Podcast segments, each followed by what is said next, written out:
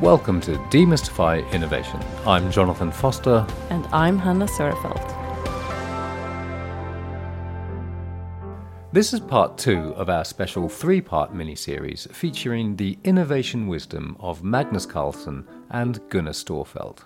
When companies embark on innovation, they often leap first and ask questions later. Nobody wants to be asking about parachutes as the ground is racing towards you. In this episode, we discuss international innovation standards and certification, which are designed to help you manage your innovation efforts and give you the chance to land where you actually want to land, and hopefully in one piece. So, how do you check whether you have the right elements in place to innovate effectively over and over again? How do you measure competence in your organization? How transparent is innovation and why should it be? And don't forget, you can hear the first part of this conversation on the episode called Mission Critical or Mission Impossible. So here's Magnus Karlsson and Gunnar Storfeldt kicking things off by giving us some background on the origins of international standards. Well, there is actually an, an ongoing initiative that um, originated um, uh, 10 years ago at the international level where um, a couple of people got together and decided let's let's create a guiding framework for innovation management, and it actually started at European at European level.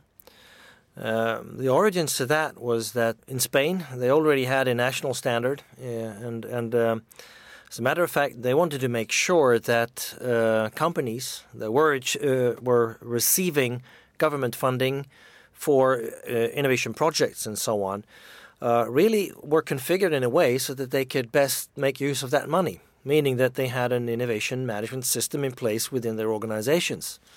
So this idea then migrated to European level, and in 2013 we got a, a European guiding standard or a technical specification uh, for for such a framework. And it's important to view this not as not as a, a, a blueprint or to-do list, but rather a, um, a recommendation, a guide, and you should ask yourself when you look at it: is there, is there anything of what's described here that, that I have forgotten or paid less attention to, and so on. So it kind of reminds you of the things that you need to have in place or at least consider in order to drive innovation in your organization. And typically, if a company look at this framework, they, they, they would they would see that okay we, we have a couple of things in place but we've completely forgotten these these elements. So maybe we should now pay some attention to maybe make the process a little bit more explicit. Maybe make sure that our managers have a little bit more competence and knowledge about how to bring new for new new things forward in an uncertain environment or maybe they have paid too little attention to, to insights that we talked about before and understanding the needs of their, their clients, customers, um, employees, or, or citizens, or whatever their, their, their stakeholders are. Uh, so, in that way, they could, they could look at their innovation efforts in a more, more uh, systemic or holistic uh, view. And, uh, and uh, uh, of course, by doing that, in- increase their performance, increase the output because there's always elements that are the weak link or the missing link or the bottleneck in your organization. Uh, it could be barriers that we talked about before that needs to be removed. It could be measurements, or it could be competence, or it could be the lack of roles and responsibilities within your organization. And a guiding framework could help you to identify that and make sure you work on the most important things rather than the most obvious things. It's important to understand that the um, the standard is, is, not messing around with the specifics in your innovation process. Uh, you have to design your own innovation process based on your innovation needs. Uh, so, uh, and that that is not standardized, and should not be standardized. So you mean the standards don't end up with everybody coming out with the same innovation?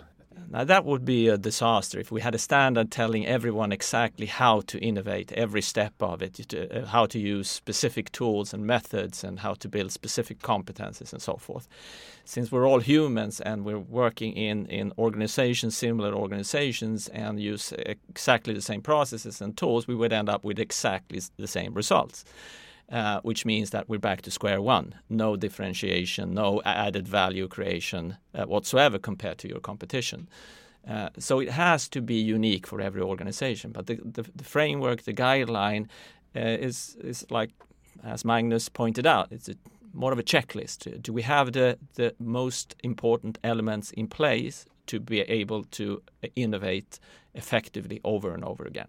I think we can't stress enough the importance of adaptability when it comes to these standards or, or guidelines, and um, that it's it's all about configuring uh, the way you work with innovation, the structures and the resources, the people and the competence inside your organization uh, to actually fit the opportunity at hand. That's why we keep coming back to the importance of understanding what are the opportunities and challenges out there, and how do we as an organization want to tackle that? How do we want to confront that? If, if one answer is by innovation, we have kind of the setting, and that's where we can use the, the guiding framework to get some inspiration. Okay, how are we going to set things up? Uh, have we made the uh, uh, have have we kind of put check in the boxes for all the different things uh, and so on. Uh, but it doesn't tell you how to do it. It tells you what to think about when you set it up. But it has to be done not only specific to the organization, but also to the strategy and the approach and the approach that you choose to have toward innovation in the organization. So this isn't the end of open innovation initiatives or design thinking initiatives or well, absolutely. These are great tools. I mean, these are great uh, approaches for achieving certain things in certain certain certain points or certain situations uh, throughout the innovation process. But they're they're not the sole thing. They're not the the silver bullet. For example, when an organization says, "Okay, we need to do open innovation," that is that is that is the wrong statement. Uh, what you need to do is just to say, okay, we have we have a challenge, and we need to innovate to uh, to to to deal with this challenge.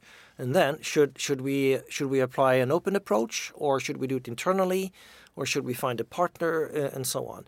So that would that would be the the right sequence, and that's how you bring in open innovation. So this is this is not the end of open innovation. This is the beginning of doing it effectively.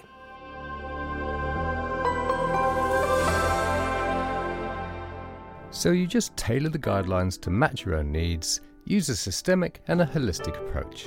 Okay, that sounds easy enough. So we spoke to some real innovators to see how they deal with their own challenges in the real world. My name is Matthias Berlin. Um, I'm heading up the Advanced Development and Innovation uh, team in uh, Electrolux um, Dish Care in global operations. What we often do is we try to do, do too many projects. Uh, we split resources in a too high degree, then we pay the price for it. Uh, but also the front loading part, I think um, priority one is to, to, get the front loading right. Do you have a standard at Electrolux that you use or any kind of frameworks? Yes, of course. I mean, uh, we have uh, you know detailed um, processes for every phase, but then um, there's still struggles in projects? Uh, my name is Elin Furulid and I work at the Absolut Company in Stockholm. We have some kind of like stage gate process. Um, I can't say that we have an agile approach, but uh, we're very iterative, very iterative as a company. There's a lot of things changing, and I think that maybe we could be better on doing the groundwork before we start the projects, because uh, sometimes we think that we're fast, but we actually are slowing down in the end. So you're jumping out of a plane without the parachute ready? Yeah, very often. My name is Stefan Vlachos, and I'm head of the Center for Innovation at the Karolinska University Hospital. We are a very regulated uh, industry, mm. if you will.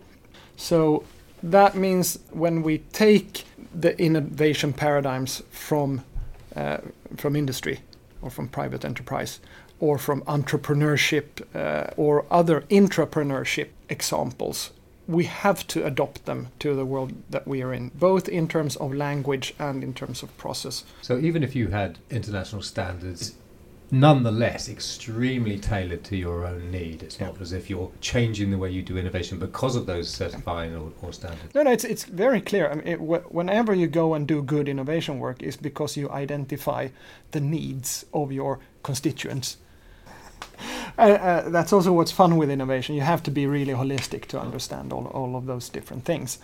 Uh, and that's also why you have to stay extremely focused on understanding who are we working for?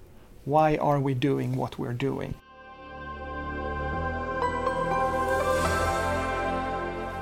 Let me just just add a little bit on the the uh, the uh, how the the guiding framework is evolving at uh, international level. So, uh, 2013, when we had the uh, European guiding framework in place, the work started for the um, for for an international framework done by the International Standards Organization (ISO), and uh, that is scheduled to be completed around 2018, 2019. These are long processes, and there are reasons for that because these are consensus driven uh, uh, uh, endeavors, uh, projects, meaning that you have representatives from countries all over the world. And, and right now, there are about 50 countries being actively involved in producing this framework. And of course, they have different opinions and they, they have different competencies that they bring to the table and uh, that process takes uh, takes some time.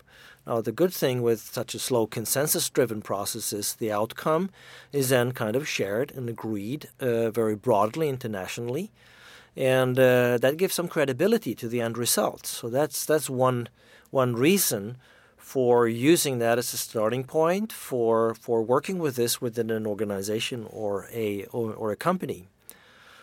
And when this was opened up at the international level, um, we have also had players from, from outside of Europe joining, South America, North America, uh, but also Asia in many parts. And we see slight differences in how they uh, approach these things. Uh, for example, more of a kind of an emerging uh, market perspective, let's see South America and so on, they are they are really keen on getting some kind of um, of policy instruments to drive more from a government perspective, to to uh, to to have something very specific and concrete to uh, to relate to uh, when they try to drive innovation within their societies. When we look from a nation perspective, we see also a a, a, need to have a blueprint. Uh, they they are they are less comfortable working with uncertainty and so on. So if there could be be some kind of order or some kind of clarity uh, around the process elements, the uh, the the structures and so on that we have been talking about here today, uh, they are also more more more inclined towards adopting and taking an interest in that because it can be communicated more easily. And, uh, and and and they can kind of put a force behind it to to um, uh, make sure that this um, kind of diffuses in society and more organizations get to know about it and adopt it in a way that that that suits that particular organization. No, I, I believe that the framework is is a good guideline, and we talked about leaders and managers and their fear of of uh, throwing themselves into uncertain endeavors such as as innovation. A standard could provide um, some comfort uh, in that. It's uh, it's agreed upon. It's international. Um, it, it, has some authority, so to speak. Um, and uh, it's a good framework also for learning. So it's not only a checklist for setting up your innovation management system, it's a framework for learning, for leaders to learn about how to manage and lead innovation.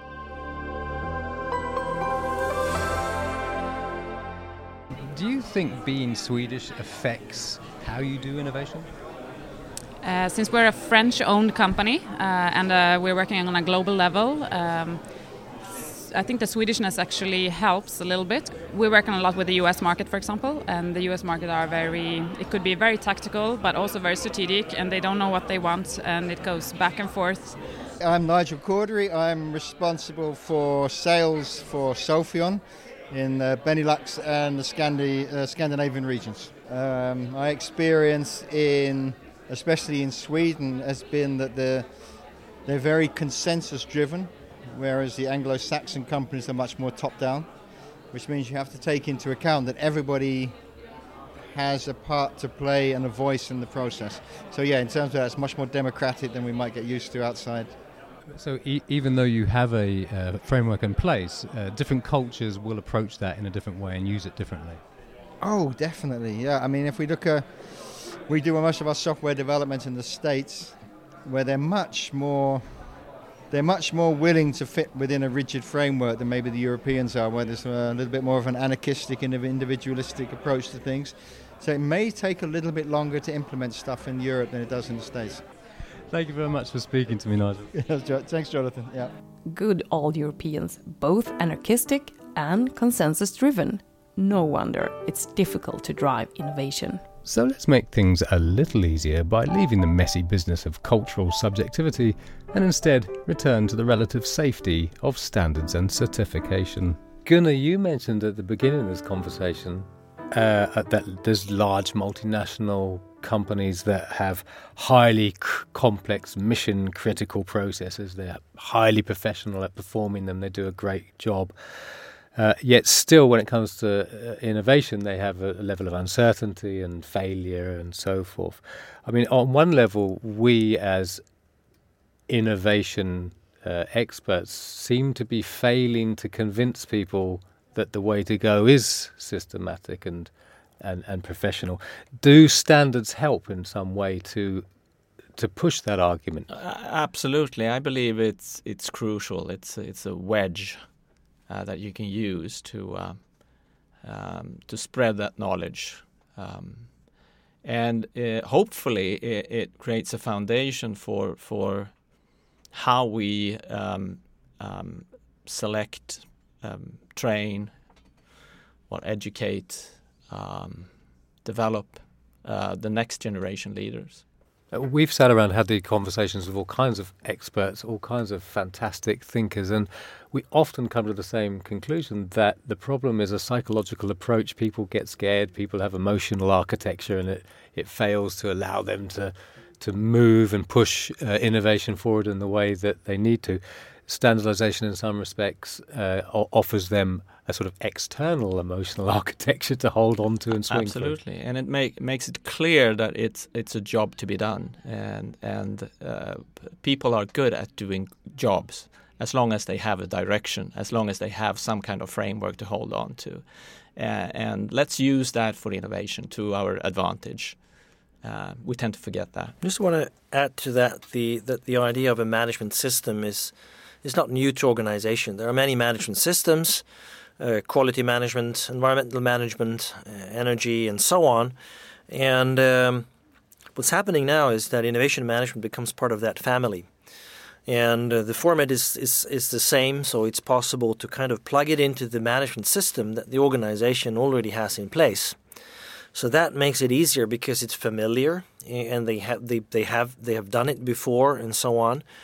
Uh, but again, if this is going to be the uh, the silver bullet for making innovation happen in organization, the answer is I think we don't know yet because this is the beginning of of uh, kind of the emergence of such frameworks, and we need to we, we still remains to be seen whether parts of the organization will take ownership of that, develop it, implement it, and really put it to use and we have to be humble here. We don't know, but uh, still, it, it brings a little bit of, of, of, of, comfort and certainty to an area that has been very difficult to navigate in for most companies and organizations so far.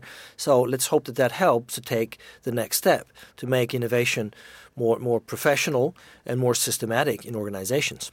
Brilliant, and and happily saying we don't know yet is showing. Uh, is showing expertise and comfort in a high assumption environment we've seen it live. True. So let's experiment a bit and learn.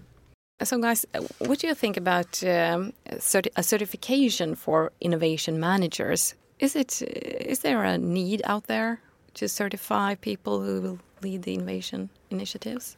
Once again, I think that we need to be be humble here. There may be a way, uh, or there may be a, a need to do that um, certification for kind of personal certification for innovation managers, or as we prefer to call them, innovation management professionals, because they have many names, but they are working professionally with innovation management in organizations. Uh, it, it, could be a good thing because it kind of creates the visibility that there is a role that we can call uh, that. Uh, and it also puts into light what, what are the key competences for such a person. And uh, as a matter of fact, we don't have we don't have the the uh, the the answer, the complete answer to that. So again, we are in learning mode. We're experimenting to, to try to understand what is what is the core curriculum or the core competence that you need to master if you're going to be an innovation management professional in an organization, and um, and um, certification is then. Uh, kind of kind of setting the standard, but I would say it's more like creating the visibility and creating the awareness that uh, for an organization that wants to move uh, on this uh, on this kind of journey of more professional uh, uh, professional innovation management, uh, making sure that they have uh, persons in the organizations that are the forerunners that know that, that, know the subject that, that can help and kind of drive the processes and so on could be a, a really good thing. So I think uh, as a first step, um, personal certification could really help to put the spotlight on a responsibility and a role in organization that is very much needed. You, you mentioned earlier at the beginning of the conversation that uh, it was difficult for large organizations to find employees or to make or to support the entrepreneurial ones within the organization. Uh, certification is a is one process where that that helps. I think we need to look at uh, two dimensions here. One is the entrepreneur or the innovator, and that could be anyone in an organization. Uh, the innovation management professionals are, are, are particularly skilled to support the, the, the, first type of people. So you need to find the right balance here. Uh, the innovation management professionals they could they could be called innovation managers as as you were talking about Hanna and they could also be innovation coaches or innovation champions or ambassadors there are a lot of names uh, but they're their particular skill is to know the tools, know the structure, and to help both managers and employees, all potential innovators or entrepreneurs in the organization, to actually move their agenda forward, to make sure to navigate through what are the process elements? What are the resources that we need to bring in place? And make sure that we do not underestimate the task of moving innovation through the organization or the company. So we, we talked about the importance of building competencies for innovation and innovation management. And, and we also talked about the difficulties in, in, in measuring and following up. And now uh, certification could provide a basis for, for, for measuring. How many certified um, innovation management professionals do you have? Uh, because the assumption we have is that the in- increased knowledge about the subject is is one success factor. Um, so it could be used f- for an organization as, as one point of measurement. So, how does all this theory work in actual practice? Let's leave the last word to Stefan Vlachos from Karolinska University Hospital on the reality of working with certification. Why was your organisation or, or, the hospital interested in certification in the first place? Well, uh, because we have, uh, as the first Swedish county council, actually an innovation strategy and policy. Uh, and that clearly says that we are going to use our innovation energy and efforts in order to become better at what we do. Therefore, it's quite important to understand how we lead innovation from within the hospital as such, or, or, or even at the county uh, level. So, when you say lead innovation, is it quite transparent then in the in the whole hospital? Are other people outside of the innovation department aware of what's happening or aware of the projects? To a very varying degree. We've been quite active in some areas, for example, cardiovascular and women and children's uh, health, uh, medical imaging as well, for example. Other areas we've not been so so active but we're con- continuously communicating a lot, uh, and that's part also of spreading the innovation culture uh, and making people happy about innovation. So, on, a, on an organizational wide level, there's yeah. reasons why you've implemented a sort of certification program. What about on a mm. personal level? Uh, does it help you specifically in your job? What, how have you felt? Well, it does, uh, because it clearly sets out what does the innovation management part of the job do. How does that differ from, for example, other central functions like process development or, or finance or, or IT? Uh, and the tools that you bring uh, with you as an innovation leader are different uh, and you apply them differently and you find that you need a different mentality or personality with the people who work there. There's a quite quite a different thing from driving and pushing the boundaries uh, versus being better and better and better at what we are currently doing, which you need both of.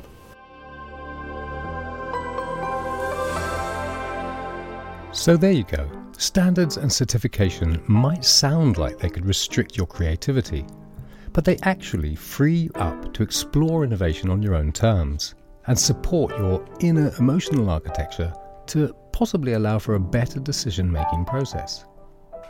So, the third part of this mini series is coming up, where we'll find out the truth behind the complex relationship between startups and old established players. Thanks for listening. Make sure you don't miss anything by subscribing at iTunes, SoundCloud, or you can find us at our website amplifyinnovation.com. Thanks for listening. This podcast was produced by Jonathan Foster for Foster Media and Hanna Sörefelt for Amplify Innovation.